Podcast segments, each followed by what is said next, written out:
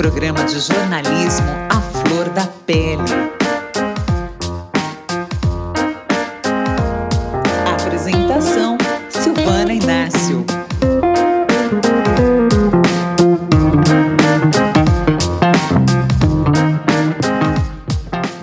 Sejam bem-vindos e bem-vindas a mais um episódio do Santa Melanina Podcast, um podcast do selo NinjaCast do Mídia Ninja. Hoje o nosso convidado é o Hélio Della Penha.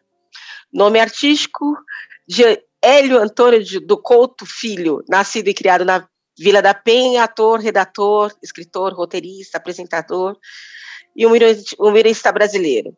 É membro do grupo, durante 20 anos foi membro do grupo Caceta e Planeta, né? É torcedor do Botafogo. Hélio, seja bem-vindo. Obrigada por você ter aceitado o meu convite. Oh, foi um prazer aqui conversar com você. É, eu queria que você contasse um pouquinho da sua história, como é que surgiu o humor. Eu sei que você, não sei se você chegou a se formar, mas você fazia engenharia de produção, é isso? Exatamente. Eu, enfim, você já falou aí, eu nasci e fui criado na Vila da Penha, no aqui o subúrbio do Rio de Janeiro, tá? Estudei no ensino fundamental, estudei numa escola pública lá na Vila da Penha. Depois eu fui para o Colégio de São Bento, onde eu fiz o Fundamental 2. Estou mentindo, né? Na verdade, eu fiz primário e depois fiz ginásio, né? Mas, enfim. Mas, enfim, como algumas pessoas podem não entender esse meu, o, o, vocabulário da minha época, vamos lá. Então, o Fundamental 1 eu fiz numa escola, uma escola pública, tá? Minha mãe foi minha primeira professora, foi quem me alfabetizou. Ela era professora primária e depois eu fui para o Colégio de São Bento, onde eu fiz o, o ginásio Fundamental 2 e o científico, ensino médio, e fui para engenharia. Fiz engenharia de produção, me formei na engenharia de produção, mas junto com a engenharia, assim que eu entrei lá, conheci o, o Beto Silva e o Marcelo Madureira, a gente era da mesma turma, e a gente já fundou um jornalzinho de humor chamado Caceta Popular. A princípio era um jornalzinho só para a faculdade, depois, anos depois, a gente chamou alguns outros amigos, entre eles o Bussunda e o Cláudio Manuel, e começamos a fazer um jornalzinho com interesse maior do que a, a universidade. Então a gente vendia de mão em mão, não vendia em banca, vendia tipo poeta alternativo na praia, nos bares e tal. E depois a gente, a gente ficou assim durante um bom tempo. Aí surgiu o Planeta Diário, e a gente procurou a mesma editora do Planeta Diário para transformar o nosso jornalzinho em revista. Fizemos isso, lançamos alguns números e em 1988, mais precisamente em dezembro de 87, a gente foi convidado para fazer parte do time de redatores da TV Globo. a ideia era lançar o programa TV Pirata. Desse, nesse, foi nesse momento que eu consegui largar a engenharia e me profissionalizar no humor. 1988, então, como redator do TV Pirata. Ficamos como redatores 88, 89 e 90. Aí o TV Pirata acabou, a gente apresentou o projeto do Cacete Planeta, urgente. Ele começou dentro de um outro programa chamado Dores para Maiores, em 91, e em 92 a gente estreou o nosso programa que ficou no ar até 2010. Como isso aconteceu? Isso aconteceu, talvez esteja até atropelando já algumas perguntas tuas, mas isso aconteceu por conta da gente, quando começou a fazer o TV Pirata, a gente juntou a galera do Caceta, da Caceta Popular, se juntou com a galera do Planeta Diário e começou a fazer show.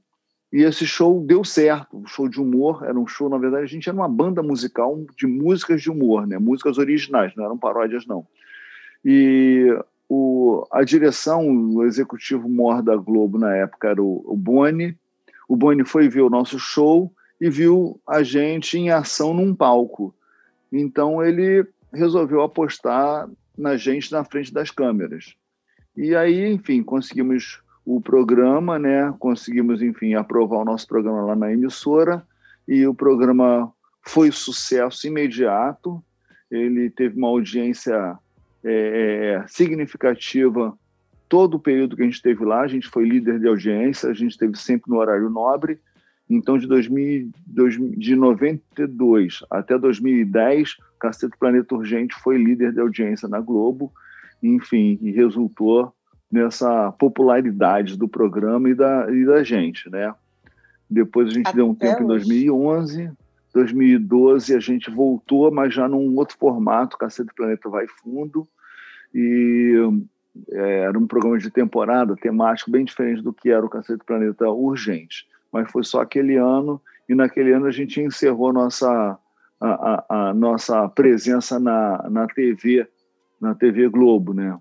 Mas fizemos outras coisas, fizemos também uma série no Multishow chamada Procurando o Cacete Planeta, que brincava justamente com o nosso desaparecimento da tela. Pô, e aí, o que aconteceu? Por que os cacetes desapareceram? O que aconteceu tal? Então a gente criou uma ficção é, em que cada um falava lá que estava ferrado na vida, tinha grana, não sei o quê. Eu voltei, fui, eu voltei, nunca, nunca morei. Fui, o, o meu personagem foi morar numa favela, entendeu? E, enfim, cada um inventou uma, uma, uma, uma ficção para si. E, paralelo ao pro, projeto do Cacete Planeta, havia minha, minha carreira solo. Isso começou em 2000, 2003. Eu lancei o meu primeiro livro, que foi o Livro do Papai, que era um, um guia de anti-ajuda para os pais de primeira viagem, era mais uma diversão do que propriamente um livro de instrução, um livro de, de um livro, um manual para o pai, não era bem isso. E depois eu lancei o livro Vai na Bola Glanderson, e esse livro me deu muitas alegrias, porque ele foi adaptado para o cinema, um filme chamado Correndo Atrás, um filme que já já está rodado, já está pronto, já circulou em alguns festivais. Esse ano mesmo foi num festival em Berlim. E legal, estamos aguardando. É, é, a gente esteve em vários festivais no mundo com esse filme. Tivemos nos Estados Unidos, a gente esteve em Nova York, Los Angeles, Chicago, Miami. E tivemos também na Europa, a gente esteve em Roma, teve em Lisboa, teve em Paris, agora em Berlim. E aqui no Brasil a gente esteve no Fest Rio, teve no Festival Latino-Americano aí em São Paulo. Aí, você, tá, você é de São Paulo, por acaso? Sou, sou de São Paulo. Ah, tá. Percebi pelo, pelo sotaque de cearense.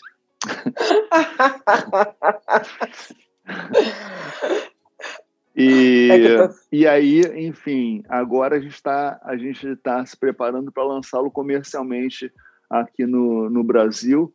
Na verdade, ele já era para ter sido lançado, mas enfim, como a gente tem um, uma política cultural muito, muito pouco favorável à cultura nesse país, a gente não conseguiu né? lançar. Né? A gente não conseguiu lançar o, o filme, mas estamos já preparando e vamos, devemos lançar agora. Ele deve fazer uma passagem rápida pelo cinema, porque afinal de contas as pessoas não estão indo ao cinema e deve ir para a televisão, algum ou streaming, ou streaming ou canal a cabo, não sei bem, é a produtora que está sabendo.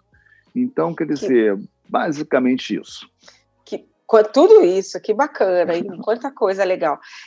Ah, você até falou bastante do Cacete Planeta, eu queria te aproveitar e te perguntar como era fazer piada, fazer humorismo, não é piada, humorismo nos anos 80, né? Você estava no finalzinho, anos 80, se eu me lembro bem, o finalzinho da, do, da ditadura militar, toda aquela transição, e o humor do Cacete Planeta tinha muito dessa, dessa questão política, né?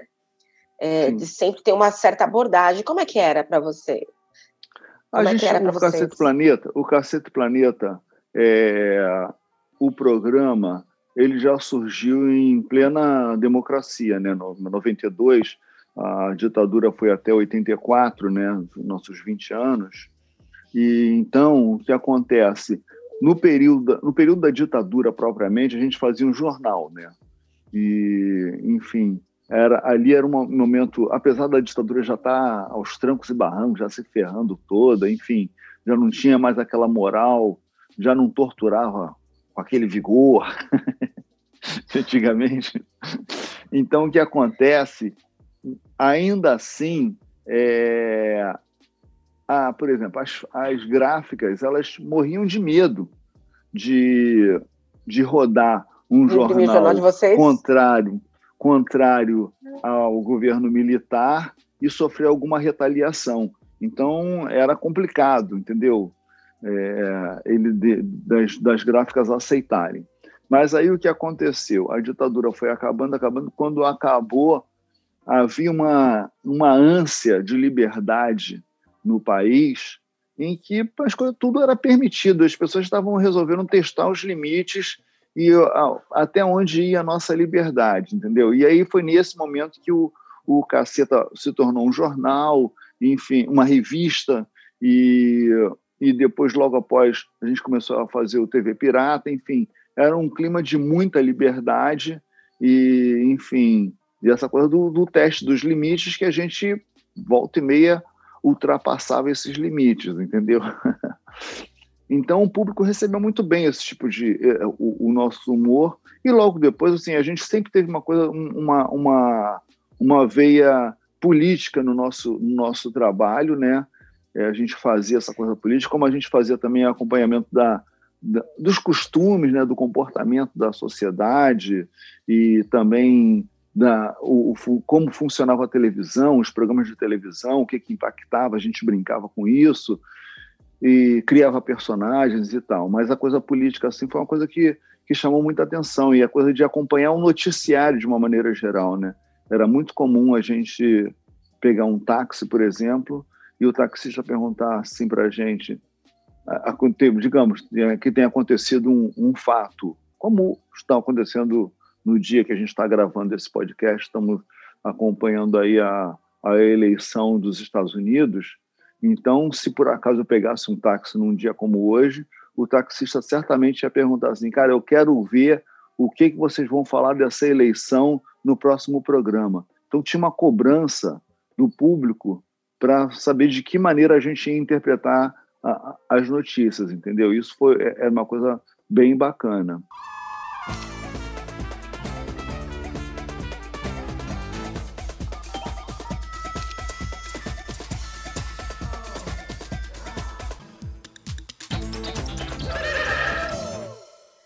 Te perguntar, aproveitando que você falou essa questão de taxista, quais foram os momentos, sei lá, os fatos, acontecimentos que vocês noticiaram que ficaram mais marcados assim para você? Eu acho que foram inúmeros, né? Mas de repente você consegue pensar em um momento assim, que. Se eu, se eu for falar assim, porra, sem, sem pensar muito, eu falaria é, a cobertura das Copas do Mundo, tá? Porque nenhum programa de humor fazia esse tipo de coisa, de você estar na realidade e trazer a realidade para o humor. Geralmente você fazia uma referência distante e tal. Então o Cacete Planeta foi o primeiro programa que viajou, programa de humor que viajou, que saiu do estúdio. Na verdade, foi o primeiro programa que saiu do estúdio e foi para a rua. Né? Foi o primeiro programa que trouxe o humor popular, quer dizer, o povo brasileiro com o seu humor, com a sua, com a sua ironia, para a câmera de TV. É, e também a cobertura dos fatos. Então a gente a gente a gente começou 92 é, foi o ano do impeachment do, do Collor. E a gente ia nas, nas passeatas do, dos cara pintadas para fazer para zoar enfim e tal e trazer conteúdo para o programa. É, mas quando a gente foi em 94 para a Copa do Mundo pela primeira vez foi uma coisa absolutamente inédita né? Um programa de humor é, num fato real e um fato que impactava o mundo inteiro, sobretudo o, o, Brasil, né? E tudo. Então, eu acho que as Copas do Mundo foram uma coisa muito marcante. Aí, dentro da Copa do Mundo, eu diria que em 2002 foi incrível, apesar da gente não ter ido é, cobrir a Copa do Mundo lá, porque era uma Copa que foi, era aquela Copa que foi parte no Japão, parte na Coreia, a, os jogos aconteciam de madrugada, o Brasil foi desacreditado para a Copa do Mundo, né? Porque a última vitória foi em 94, nós estávamos já em 2002, então o Brasil já estava, o pessoal não estava levando fé de que o Brasil fosse se dar bem. É, então a Globo não não bancou a nossa ida. Mas o que aconteceu? A gente fez a cobertura aqui junto com a torcida. E no, quando o Brasil foi pentacampeão, a gente alugou um caminhão do Corpo de Bombeiros e a gente vestido de caracterizado de, de dos, dos, jogadores de futebol. Eu estava de Ronaldinho Gaúcho, o Bussuna estava de Ronaldo Fenômeno, o, o Beto era o, era o Filipão, o Hubert era o Galvão Bueno. A gente no, no alto desse caminhão foi fazer, é, foi um domingo, né? Então a orla estava fechada, a orla do Rio aqui estava fechada e a gente foi a, atravessando toda a orla com aquele caminhão tal como se fossem os jogadores chegando da Copa do Mundo, e os, o, os cariocas estavam, ali o Brasil inteiro estava louco para comemorar, e ia demorar no mínimo 24 horas para os caras chegarem de, de, do Japão. Então, quer dizer, o pessoal se satisfez com a gente mesmo. A gente virou. Vocês eram, foram os heróis.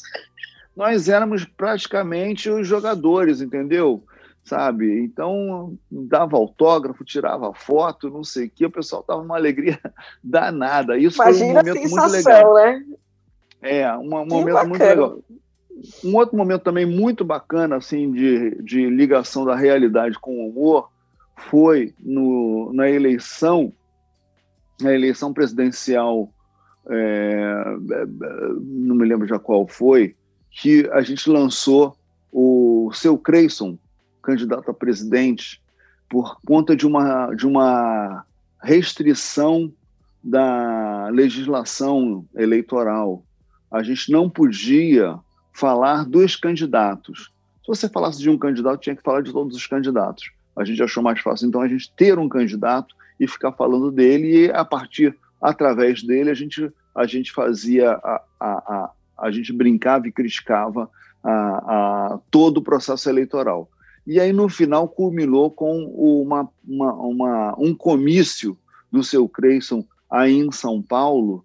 E foi curioso, a gente não tinha ainda as redes sociais, mas a gente anunciou que ia fazer um comício. Anunciou no, no próprio programa, numa terça-feira, que é, na sexta-feira a gente faria um comício na Praça da República. Rapaz, juntou gente demais e as pessoas foram, levaram cartazes, pessoas se caracterizavam de seu Creço e tal. Foi um, foi um, segundo a PM, nós juntamos mais de 10 mil pessoas. Nossa!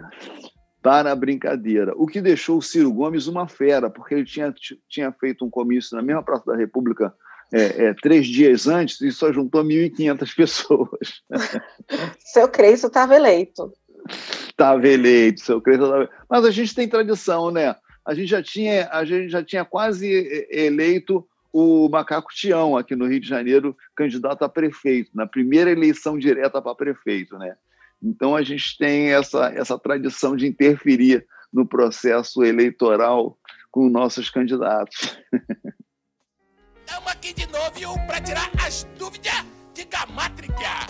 Quem é que vai fazer a pergunta? Andialogue, o desembucha!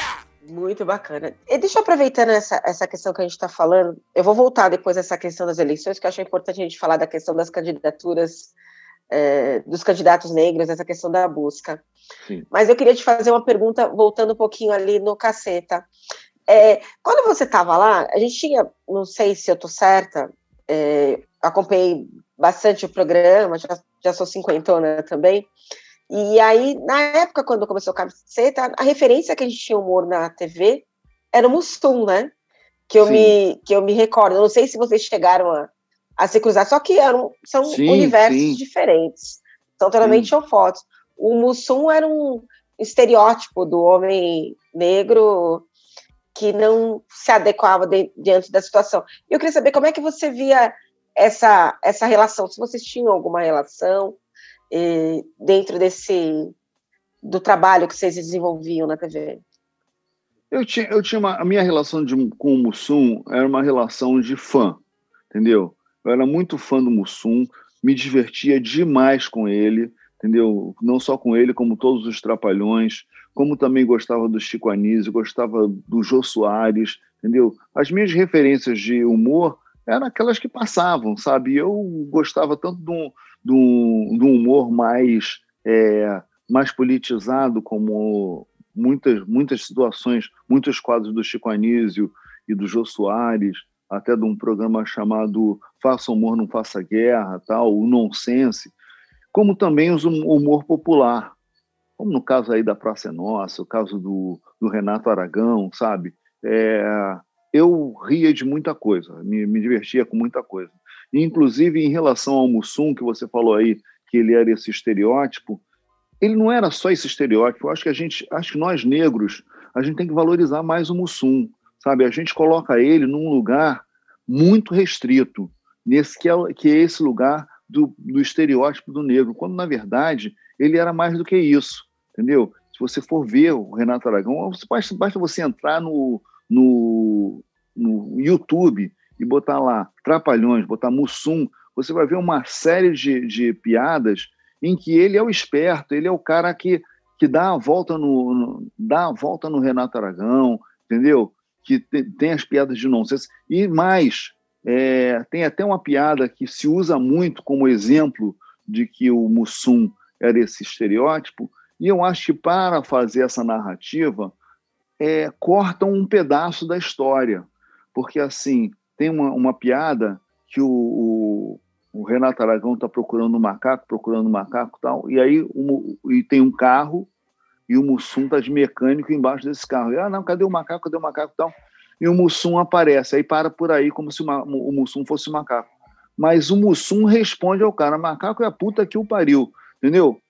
Sabe? É, é, entendeu? Ele tem a resposta. Eu acho que ele não fica parado aceitando passivamente, é, é passivamente é, essa brincadeira, entendeu? E a brincadeira ela acontecia porque assim o Renato Aragão ele se achava assim, se achava se achava o discriminado. Esperto, né? Ele se achava esperto, mas ele, ele se colocava no papel do personagem do discriminado, que é o nordestino.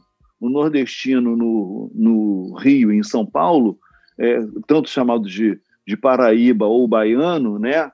E ele, é, é, é enfim, é uma, uma, figura secundária na sociedade. Então o, o, Renato Aragão falava assim: porra, eu sou, um, eu sou o Paraíba, você é o preto, nós somos discriminados, é um, um sacaneia o outro, entendeu? Tinha uma coisa meio assim, ah, para a gente marcar muito o fato de das piadas. Eu acho assim, por exemplo, o Tião Macalé era mais essa figura, era uma figura mais única, de única piada que o cara tinha era do crioulo, da, da, do crioulo desdentado, né? Entendeu? Aquela figura. O Mussum, Mussum ele, ele, ele era dos originais do samba, ele era um músico, entendeu? Era um cara. Ele era excelente, um cara espontaneamente engraçado, é um excelente músico. Os, os originais do samba eram um, um grupo muito bom. E ele, inclusive, a, a, carreira dele de comediante começou porque ele era engraçado, aí foi chamado para fazer o programa de humor e ele fala: Não, mas por que, que eles estão me chamando? Ele não, ele não entendia o humor dele, não, não, não, não tinha pensado como é que ele era engraçado, não, não passar pela cabeça dele que aquelas coisas que ele fazia eram engraçado. E aí o, o Chico Anísio foi dando os toques nele: Não, você usa. Aí inventou a coisa do bordão do Comedy Fates, entendeu? E tal. Isso foi um, uma dica do, do, do, do também, é, Cacildes. Cacildes, essa coisa de fazer com. Enfim, o, o, o Chico Anísio que ajudou ele a criar esse, esse personagem do, do como de Fates, Cacildes, entendeu? E, e, essa coisa toda. E, e o, o, Mussum, o apelido do Mussum vem do Grande Otelo, não sei se você sabe, né? Que foi o Grande Otelo quem deu esse, esse, apelido. É, foi o Grande Otelo que deu esse apelido no Mussum, entendeu? Então, é, tem coisas aí interessantes nessa história uma relação de fã, né? Acho que também acho que é uma relação que eu também sim, tinha de de ser fã. E como é que você vê fazer humor hoje em dia? A gente tem várias pessoas fazendo humor. E como é que você vê? É, algumas pessoas falam que hoje em dia é mais difícil fazer humor. Como é que você vê isso? Olha, é, tudo é muito relativo, sabe? Eu acho assim, eu acho que o que as pessoas falam é que você hoje é, você tem você, a relação com os meios ela mudou muito. A televisão, no tempo que o, que o caceta, no auge do caceta, ou seja, no período pré-redes sociais, né, que o caceta ainda chegou a pegar um, um iníciozinho das, das, é, das redes sociais, não entendeu? Mas é, agora é que coisa, o bicho está pegando mesmo. mas enfim, quando a gente começou, que não existia nem. Quando a gente começou, não tinha nem telefone celular, não, não tinha TV a cabo. Você tinha cinco canais de TV, televisão aberta, digamos, era Globo, SBT, Record, Band e TV educativa. Era isso, sabe? E, e a relação da arte, da, da, do entretenimento, da televisão, era, era, unilateral com o telespectador.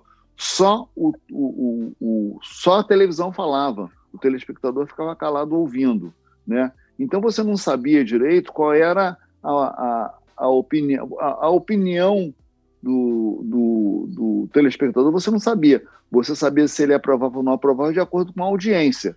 Se estava dando audiência, porque o povo estava gostando. Se não estava dando audiência, o povo não estava gostando. É, e, por, e, e, ponto parágrafo. Hoje em dia, a coisa mudou completamente. Com as redes, o que acontece? Você não gosta de um determinado quadro, você vai para o Twitter e buzina.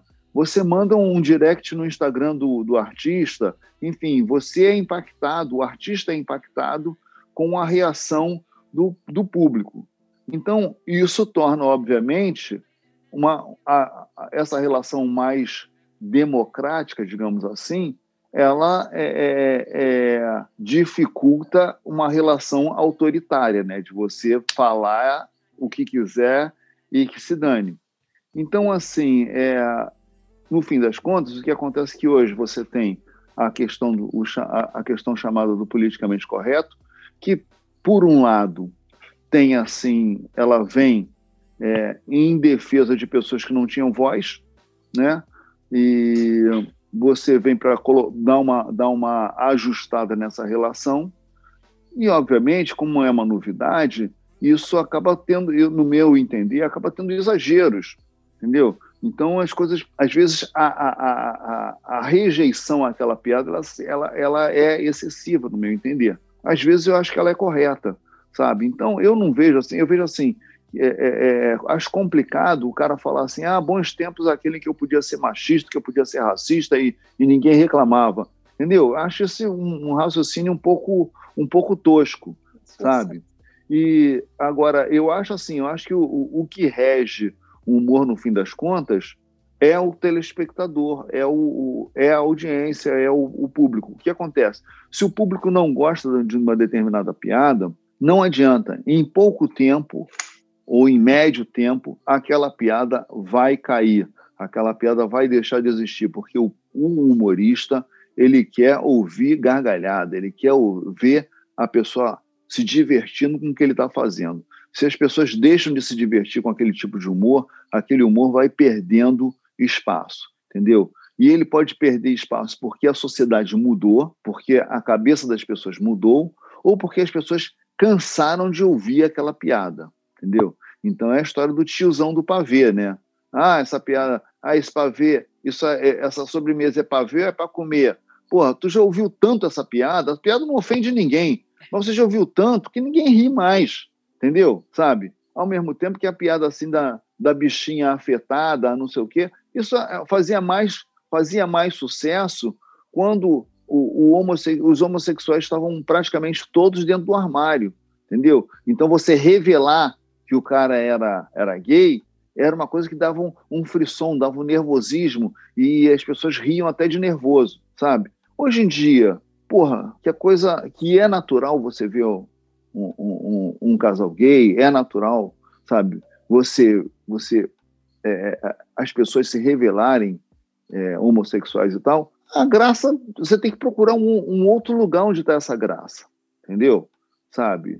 É, você pode fazer uma piada sobre a questão do homossexualismo, porque é um assunto que está aí na, no dia. Mas, assim, você fazer uma piada é, ofensiva, como fez aí agora recentemente, super inadequado, como sempre, o, o, o presidente no Maranhão, se eu não me engano, com, com tomando refrigerante Jesus, que é um refrigerante rosa, e que ele fala, ah, o refrigerante vai deixar gay, vai deixar você. Acho assim, quem é que está rindo disso, gente? Sabe? Eu acho, eu não, não sei exatamente quem é que está rindo disso. Provavelmente as pessoas que, que riem de tudo que o cara faz, né? Entendeu? Mas é, esse tipo de piada ela está perdendo espaço, entendeu? É, e não é por uma pressão do politicamente correto, porque as pessoas não estão mais achando engraçado pessoas, e o, o, o, o humorista está deixando, tá deixando de fazer, entendeu? Então, é, é, é, o que acaba regulando a relação é justamente o, a opinião do público, sabe? Então, quer dizer, está mais difícil? Eu acho que, é, é, na verdade, fica mais desafiador, sabe? Você descobrir qual é a graça hoje? Ah, porra, não se faz mais a piada de antigamente. Sim, o público mudou, você tem que buscar outras formas de fazer humor. Agora, tem uma questão o, o, o, que é o seguinte, Silvano, é, antigamente tinha um pacto, digamos, você vai a um show, num, um show num teatro. Então, você vai lá ver o show, digamos, no Costinha. Costinha era uma figura família no, na televisão, né? participava uhum. dos programas de televisão, todo mundo ria. Todo mundo sabia que o show do Costinha era pesado no teatro, entendeu? Como o show da Dercy Gonçalves. Dercy Gonçalves, apesar de ser escrachada na televisão, ela segurava a onda. Quando chegava no, no teatro, cara, ela, porra, ela falava palavrões que a gente nem conhecia, inventava uns palavrões, entendeu? Mas o que acontecia? Havia, havia um pacto o público que estava ali naquele teatro sabia o que, que ia acontecer ali. Ela estava esperando aquilo. Inclusive, ia se decepcionar se a Dercy fosse para o palco e fizesse um show família. Tá? O que ocorre hoje é que você vai fazer um show desse tipo e ele não fica restrito ao teatro. Você filma aquele negócio e você passa, bota no YouTube e aquele show que era para aquelas pessoas que pagaram para ver aquilo acaba alcançando um público que não estava afim de ver, que não gostava, não, não gosta daquele tipo de coisa, enfim, que não queria, não, não fez opção de ir lá ver esse show. E aí o que acontece? É essa pessoa quem mais reclama, entendeu? De uma maneira geral, as reclamações elas acontecem de pessoas que não consomem aquele tipo de produto como, por exemplo, a questão da nudez nos museus, sabe? A grita toda que, que houve aí há, há, um, há um tempo atrás, do Queer Museum e todas aquelas questões, ah, tem o nu nos museus e tal, uma, uma onda conservadora, ela foi toda criada por pessoas que não frequentam museus, entendeu? Pressionaram, pressionaram, o, teve, teve é, centro cultural que cancelou mostra e tudo mais, Agora eu te pergunto: essas pessoas que fizeram essa pressão passaram a frequentar os museus? Não, né? Com certeza não, né? Entendeu? É a questão da moral e dos costumes, né? É. E deixa eu te perguntar uma outra coisa. Você tem três filhos, né? Três rapazes. Sim. Três rapazes, é.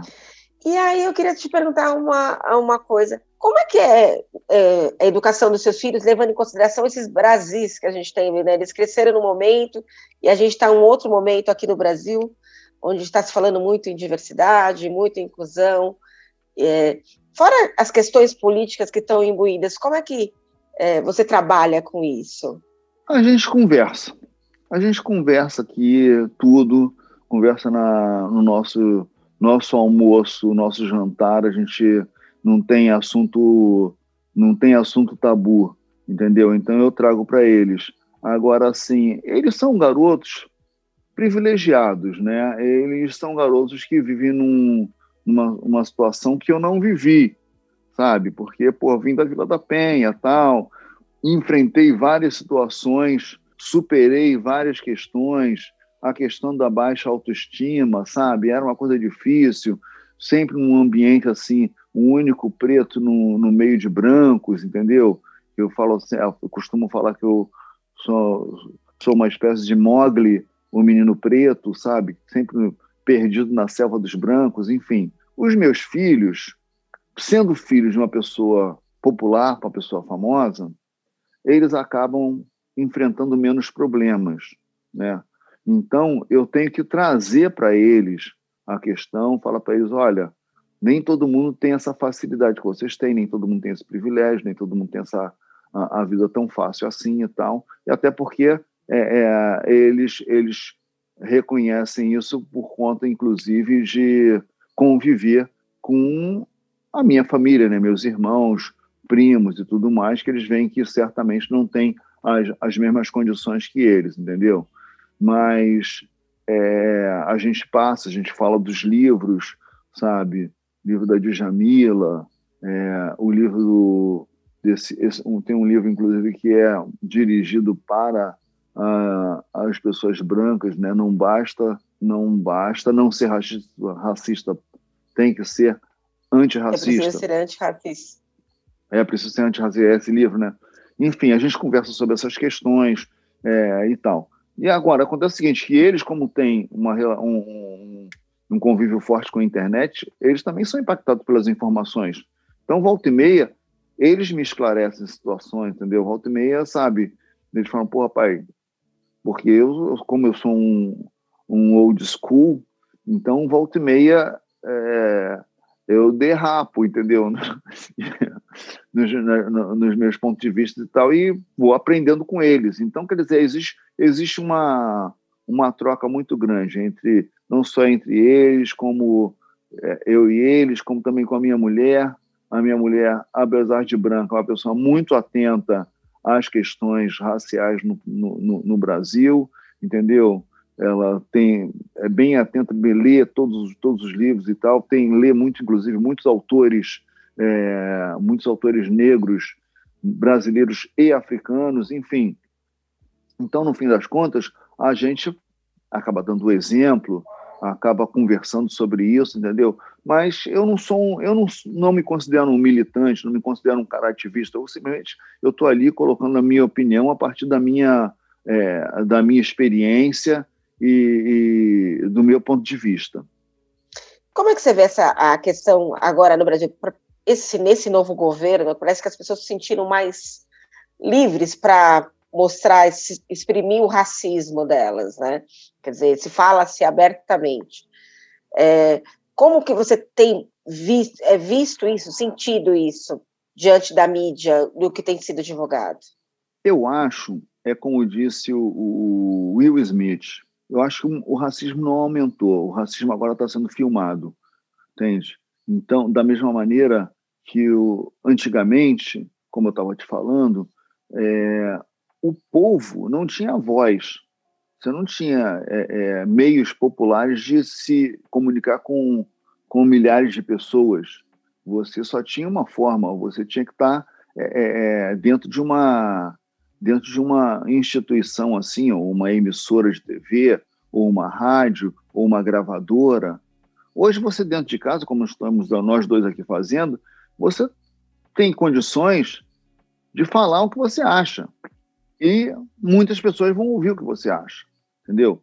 Então eu acho que ficou mais explícito o que as pessoas pensam. Acho que as pessoas é, é, é um povo conservador e quando é conservador tem muitas, muitas é, visões retrógradas, muitas visões atrasadas, tem muita gente racista e que o que acontece no Brasil é, é o Brasil está tá acompanhando um movimento mundial, né? É, você teve uma, uma, um crescimento grande dos governos conservadores, governos autoritários e, e, e sobretudo, do comportamento é, comportamento retrógrado, né? Você tem lá nos Estados Unidos a eleição do Trump. Espero que espero que no dia que estamos gravando esse podcast a gente esteja é, enterrando esse esse momento, né? E Capítulo o, da história, né? É, que eu espero que o Joe Biden leve isso, mas enfim, vamos vamos aguardar os acontecimentos. Mas assim, é, você tem na Hungria é, o Erdogan, você tem o Putin na Rússia, você tem uma série de lugares, você tem um crescimento do, do neonazismo na Alemanha, enfim, você tem é, é, é, a verdade é que as pessoas, as pessoas realmente, né, o, o, o racista, ele, é, ele passou a ter mais espaço para se manifestar, e, enfim, e, e com as redes sociais você encontra os seus iguais. Então você não está apenas falando é, é, falando ao, ao, vento, né? Você está falando e aquela tua voz ela está ecoando numa outra figura que pensa como você. Fala, opa, eu também concordo contigo. Aí juntam dois, esses dois juntam mais três, juntam mais quatro, e dali a pouco junta uma meia dúzia e que faz um barulho tamanho que, você, que dá a sensação de que a maioria pensa assim, entendeu? A verdade é que é uma, é, eu espero, espero realmente que seja uma minoria barulhenta do que uma maioria assustadora, entendeu? Eu, eu fiquei muito impressionado com uma decisão de um juiz recente que ficou até circulou por aí é, um juiz a, a, menina a menina denunciou um caso de estupro e o advogado de defesa do, do estuprador o sujeito foi completamente agressivo durante a sessão. A sessão estava sendo filmada, a gente passou, ela começou, o cara começou a mostrar é, fotos da menina falando que ela estava desempregada há sete meses e estava querendo se dar bem, entendeu?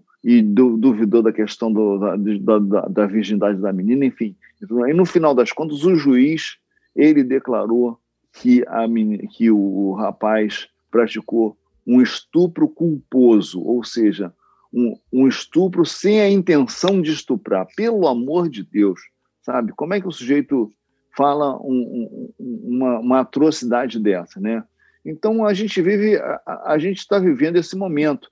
Agora, estava é, ouvindo também, recém ainda não acabei de ouvir, estava ouvindo um, um podcast chamado Praia dos Ossos, que trata do assassinato sim, sim. da Ângela Diniz e que em que o advogado do Doca Street usa mais ou menos o mesmo argumento.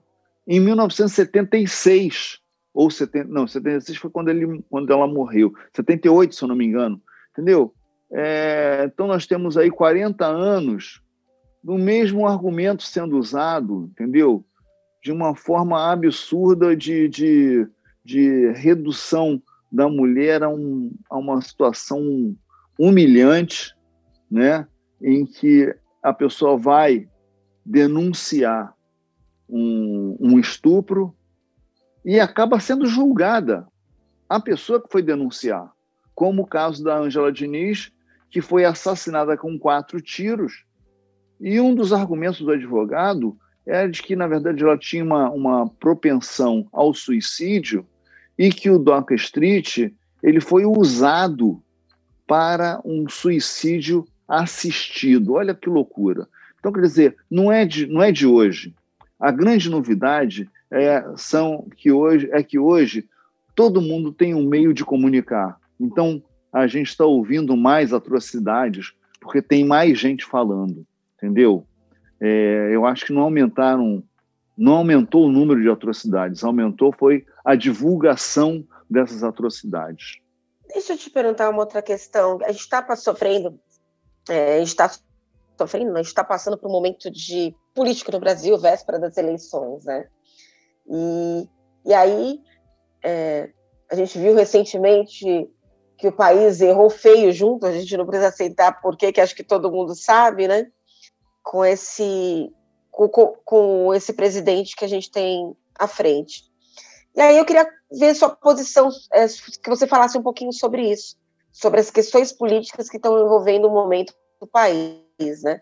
Que você falou um pouquinho sobre os Estados Unidos, a, é, que está no é, momento sim. de presidência, e aqui a gente está uhum. no momento de governo, de, de vereadores, prefeitos, que também são pessoas que estão mais ligadas às cidades, né, às comunidades, né? Uhum, Aí no Rio tem várias uhum. comunidades, aqui em São Paulo. Sim. É, então é mais não, mas no fim das contas, no fim das contas as coisas estão relacionadas tanto a o governo local quanto o governo nacional, entendeu? A gente a gente vive situações muito parecidas e uma uma polarização muito grande e essa polarização favoreceu o crescimento do, do, do Bolsonaro e tudo mais, né? Foi eleito e agora a gente vê o seguinte: ele foi eleito, é, ele teve a maioria dos votos, ou seja, a maioria dos brasileiros escolheu este presidente, escolheu esse cara para comandar, escolheu esse ponto de vista, um ponto de vista conservador, a sociedade é conservadora e a gente gostaria que ela fosse um pouco mais é, é, é, é progressista, mas a gente vê que não. A gente tem existe um trabalho a ser feito para que essa essa mentalidade se transforme, mude, né? A gente acreditou-se muito de que ah, um sujeito tosco lá, imagina se esse cara, onde é que esse cara vai chegar e tal. E, na verdade, as pessoas estão tão desesperadas por algum tipo de, de, de solução que, porra, vai desesperado, entendeu? A pessoa está preocupada com a questão da segurança, ela fala, não, esse cara aí vai resolver o problema, ele vai dar arma para todo mundo e a gente vai acabar com, com a violência, sabe? É, é, no fim das contas, essas soluções simplistas é, acabam, acabam sendo acolhidas pela sociedade. Agora, eu acho assim que nesse momento de, de pandemia, acho que ficou muito evidente, né, como como é, é, como a ignorância é, tem voz no nosso país. Então, as pessoas estão preferindo dar atenção às orientações de um cara que foi passou a vida uma parte no Exército, outra parte no Congresso Nacional, as pessoas têm gente que ainda ouve os conselhos médicos desse cara que passou três, quatro meses sem sequer ter um ministro da saúde, né? Entendeu? Então é o cara que nunca estudou nada do assunto, mas recomenda um determinado é, medicamento e as pessoas acreditam como as pessoas a, a, acreditam que a Terra é plana. Porra, sabe? Quando você tem gente que acredita que a Terra é plana, fica difícil de argumentar alguma Onde coisa. Onde está, né? Que país é esse? Fica difícil de argumentar alguma coisa, entendeu? Mas é esse que tá, não é que país é que, que mundo é esse, entendeu? Porque lá nos Estados Unidos também tem gente acreditando que o Barack Obama, junto com a Hillary Clinton e o, o, e o, o Brad Pitt, eles fazem parte de uma máfia que sequestra crianças para beber o sangue. Porra, bicho, o nego está acreditando nisso. Então, é estarrecedor, sabe? É, é, complicado, na verdade. A gente vê que é complicado você é, é, formar um, um, uma cabeça boa, entendeu? E se você tem esse problema grave da educação no país, uma, uma, um problema que a gente vem a gente vem denunciando há décadas que a educação é uma coisa importante e tal. Inclusive, todos os candidatos nesse momento falam da importância da educação, mas ela não é posta em prática. E a gente hoje está colhendo as consequências dessa, dessa educação é, decadente, enfim, e pouco é, que se, que se investe pouco nisso, né? Então a gente estamos colhendo o fruto que, do que plantamos, né? Hélio, eu queria agora que você falasse um pouquinho sobre os seus projetos, né? A gente conversou sobre assuntos diversos, falou sobre política e tal, que você falasse um pouquinho dos seus projetos. Você falou que agora tem um filme que deve sair em breve, né? Tem a, a série é. que vai vir. Exato, e, exato. Falasse um pouquinho. É, enfim, aí o, o, o, Correndo Atrás, a gente fez o filme, estou aguardando ansiosamente que ele, que ele chegue ao grande público. E a série, o que acontece foi que a gente vendeu os direitos para que a Globo desenvolvesse a série. Na verdade, não estou envolvido no, na criação da série lá na Globo, não. não. Não sou mais funcionário da Globo, não sou mais autor de lá e eles compraram os direitos do, do livro para desenvolver essa série. Espero que, que role bem. Aí, fora isso, assim, eu tenho feito é, um trabalho aqui, por conta da, da, da pandemia, tenho trabalhado no, no meu Instagram, fazendo lives, como a gente está fazendo agora aqui, o podcast, entendeu? Então, na, no meu Instagram, arroba Lapena, você vai ver uma série de, de entrevistas eu acabo, aproveitei essa oportunidade para conversar com gente que, que eu admiro, gente que eu acho que tem alguma coisa a dizer, como o AD Júnior, como o professor Luiz Antônio Simas, como Yuri Marçal e também é, outros comediantes, como Luiz Miranda, Rodrigo Marques, enfim, é, alguns amigos de outras áreas, sambistas e tudo mais. É, então, tenho feito essas lives e tem alguns projetos que ainda estão muito embrionários, estão ainda na fase de, de escrever um projeto, apresentar para uma, para uma produtora e tudo mais, entendeu? Estão tão embrionários que né, eu, enquanto botafoguense supersticioso, eu prefiro, inclusive, deixar de lado e aguardar que coisas melhores aconteçam. Então, é então além das, dessas questões audiovisuais, é, enfim, estou aí batalhando para que as pessoas conheçam o livro do Brasil do Caceta, que fizemos em conjunto lá, eu e os meus amigos do Caceta Planeta, que conta a história do Brasil de desde o descobrimento até hoje, quer dizer, até, na verdade, o impeachment da Dilma. E, e aí, fora isso, a vida, né?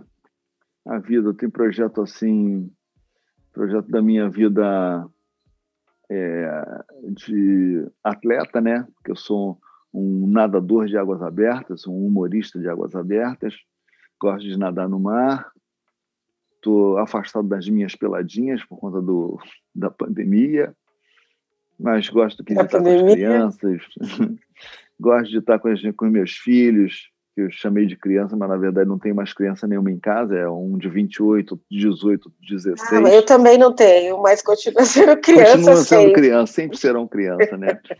Enfim, é, é isso, assim, é isso. Eu vi um post que você fez bem legal, que você comemorou o aniversário nadando em Copacabana. Foi mais ou menos isso né, ah, que sim, você fez sim, esse ano. Exatamente, 18 de junho, é. Porque eu faço natação, assim, aqui no Rio a gente tem esse privilégio, né? Poder nadar no mar, né? Então, ao invés de nadar na piscina, a gente faz natação no mar. E aí eu fui para fui para Copacabana naquele dia, 18 de junho, com, uma, com um amigo, o mar estava bem mexido, estava bem. estava mal-humorado, como a gente costuma dizer, mas eu, eu gosto dele mal-humorado, eu gosto de ir lá, eu gosto de provocar o, o, o quando o bicho está tá zangado. é, felizmente, hoje eu já tenho uma, uma, uma capacidade de natação que me permite é, entrar com segurança num mar que pouca gente é, teria confiança, entendeu? Então é, é, é uma situação é, é, bem legal. E agora, pô, enfim, tô com 61 anos, né? Então eu tenho que me cuidar. Então, como eu não gosto muito de ir para academia ficar malhando, eu procurei um esporte. E aí estou muito satisfeito com a coisa da natação, sabe? Entendeu? Estou mais satisfeito com a natação do que com o futebol do meu Botafogo, que, porra, que eu estou vendo aqui que meu Deus do céu. Vamos ver. Eu espero que, eu espero que esse podcast dê sorte para a gente e que a gente consiga passar nessa fase da Copa do Brasil. espero mesmo para o meu Corinthians. Deixa eu falar uma hum. coisa. E novela? Você não é... Que agora há pouco ah, teve... então, foi legal, foi legal. Eu fiz... uma novela em vista? Não, não. A novela é aquela coisa assim, é uma coisa que eu sempre, uma coisa que eu sempre evitei na minha carreira, Silvana, foi ficar em casa esperando o telefone tocar, entendeu? E a novela ela é assim, sabe? Porque eu não sou autor de novela, você tem que aguardar que um, um autor lembre de você ou queira você e tal. Eu como eu não sou, eu, eu, eu não sou ator por formação, sabe? Eu não fiz um curso de teatro e tal. Então eu acho natural que eu, eu fiz, participei da, da novela totalmente demais, mas assim era mais um desafio tanto da direção quanto do, dos autores e tal, de pegar um cara que nunca fez novela, que fazia um programa de humor, botar no núcleo de humor de uma novela e ver como é que as coisas acontecem, como é que o cara se comporta, como é que como lidar com esse outro tipo de humor, que é o humor da novela, um humor mais realista, mais contido e tudo mais. Achei a experiência muito legal, achei muito bacana a convivência com com os atores, sabe? A forma como eles é, lidam com seus papéis. a forma como eles compõem seus personagens. E, e eu, cara, é, é, é, foi a primeira vez que eu é, a primeira vez que eu tive que trabalhar durante um bom tempo é, com um texto que não passou pela minha mão, um texto que um, um texto que é, é, que foi escrito por uma outra pessoa e aí é uma situação diferente porque você tem que interpretar o que o autor quis dizer, o que o diretor quer dizer e, e, e o que você pensa de como aquele personagem se comporta. É, uma, é uma, um, um somatório que vai dar essa resultante que vai ao ar. Achei muito interessante, mas foi uma situação bem diferente, porque normalmente no Cacete Planeta, como nós éramos autores, ah, você acaba que, quando vai chegar para gravar, aquela situação é familiar para você. No caso da novela, eu tinha que entender o que, que os caras estavam querendo, entendeu? Achei bem legal mesmo, mas enfim, é, não surgiu nenhum outro nenhum outro convite, acho natural. Acho que tem, tem tanta gente aí que faz novela direto que também não consegue não consegue um, um outro papel. Não vejo problema, até porque eu gosto muito de fazer outras coisas, costumo também gosto de fazer uns shows de stand-up, né? Faço muito show aí em São Paulo com o pessoal do Coisa de Preto. Não sei se você teve já a oportunidade de ver esse grupo, que é um grupo bem bacana. Inclusive, a gente teve muito tempo fazendo show no, no Teatro do Corinthians. E agora, novembro, então, é, é época da casa. gente. é, exatamente. Novembro é época de, de rolar em show, show para os pretos, né? Aí finalmente aí lembra dos pretos, pô, vamos fazer show aí, consciência negra e tal. Exatamente. É, tô até aqui, agora você me, me, me pegou justamente no momento que eu estava é, preparando aqui o meu, o meu set para fazer uns showzinhos nessa época. Entendeu? Uma coisa que eu realmente tenho, tenho muito prazer e que é uma coisa também bem diferente do que eu costumava trabalhar, entendeu? Então, é, é um outro desafio diferente, né? Então, para o futuro, eu tenho, tenho projetos para o futuro de escrever livro e tal, mas no momento não tem nem como te falar nada, porque está tão, tão embrionária essa ideia que. É tudo segredo. Que, é, prefiro, é porque assim, eu prefiro que a coisa avance, que a gente venha conversar no momento em que é, isso já esteja de fato mais consolidado, esteja num, numa etapa que eu falo assim, vai sair, entendeu? Eu não gosto de ficar, ficar feito político prometendo sem cumprir, né? muito bom. Hélio, muito obrigada pela, pela sua disponibilidade de ter me atendido, de ter conversado. Foi uma conversa super gostosa. Não sei se você que quer acrescentar alguma coisa nesse papo, alguma coisa que eu de repente não te perguntei. Você acha que é importante? Uma coisa que eu acho importante registrado. falar. Sim, sim, eu acho sim. Eu estava até pensando aqui uma coisa que é importante falar, que a gente falou lá do Mussum lá atrás e tal, Mussum tinha Macalé e tal, e acho assim que uma grande diferença que teve do Mussum, é, Tião Macalé, Lafon, para mim, é que eu era um ator que era autor. Então, quer dizer, eu não estava simplesmente falando que outros escreveram. Eu estava falando que eu escrevi, ou que no mínimo que, de, o que o meu grupo escrevia. Então, quer dizer, eu fazia parte da, da criação do que seria feito. Isso é, um, é esse espaço, esse lugar é que é muito importante do preto do preto é, ocupar, entendeu?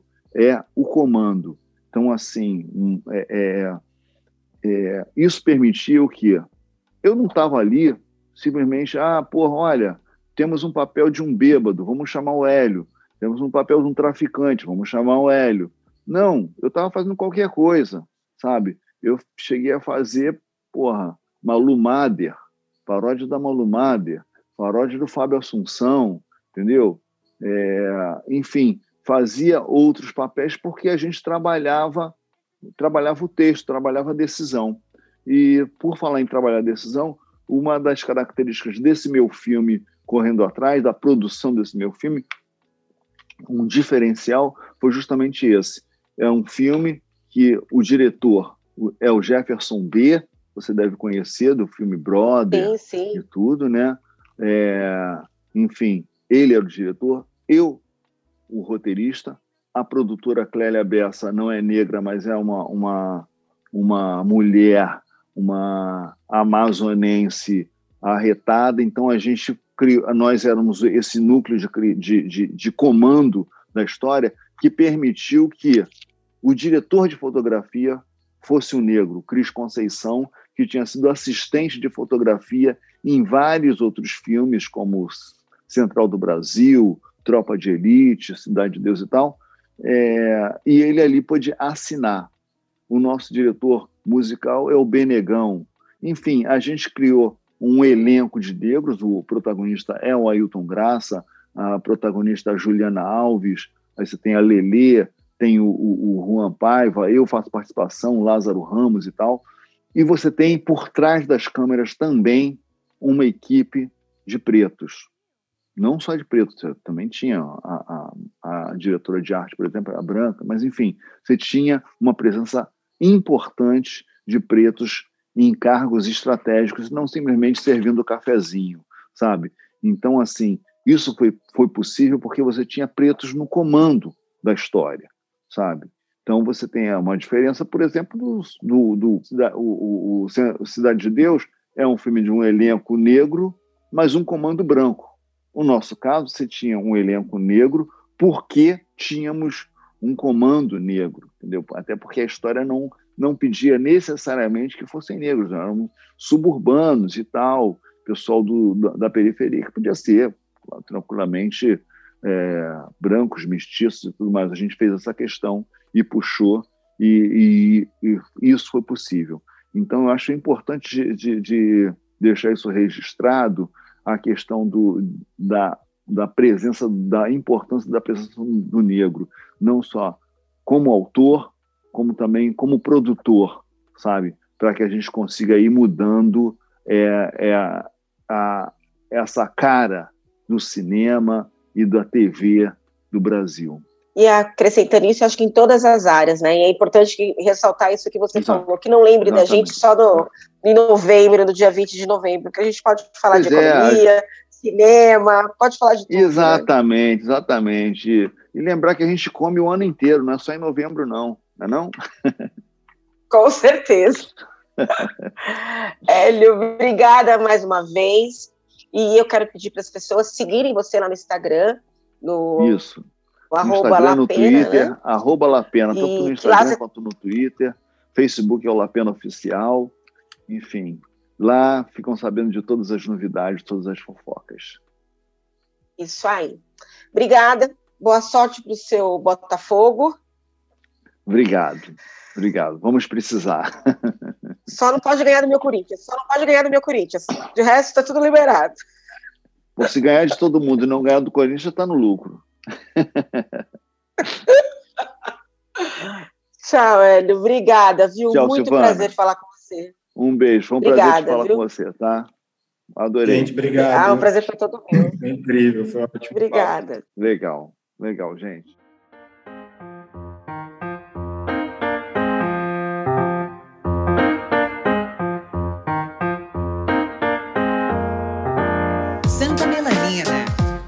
O seu programa de jornalismo à flor da pele.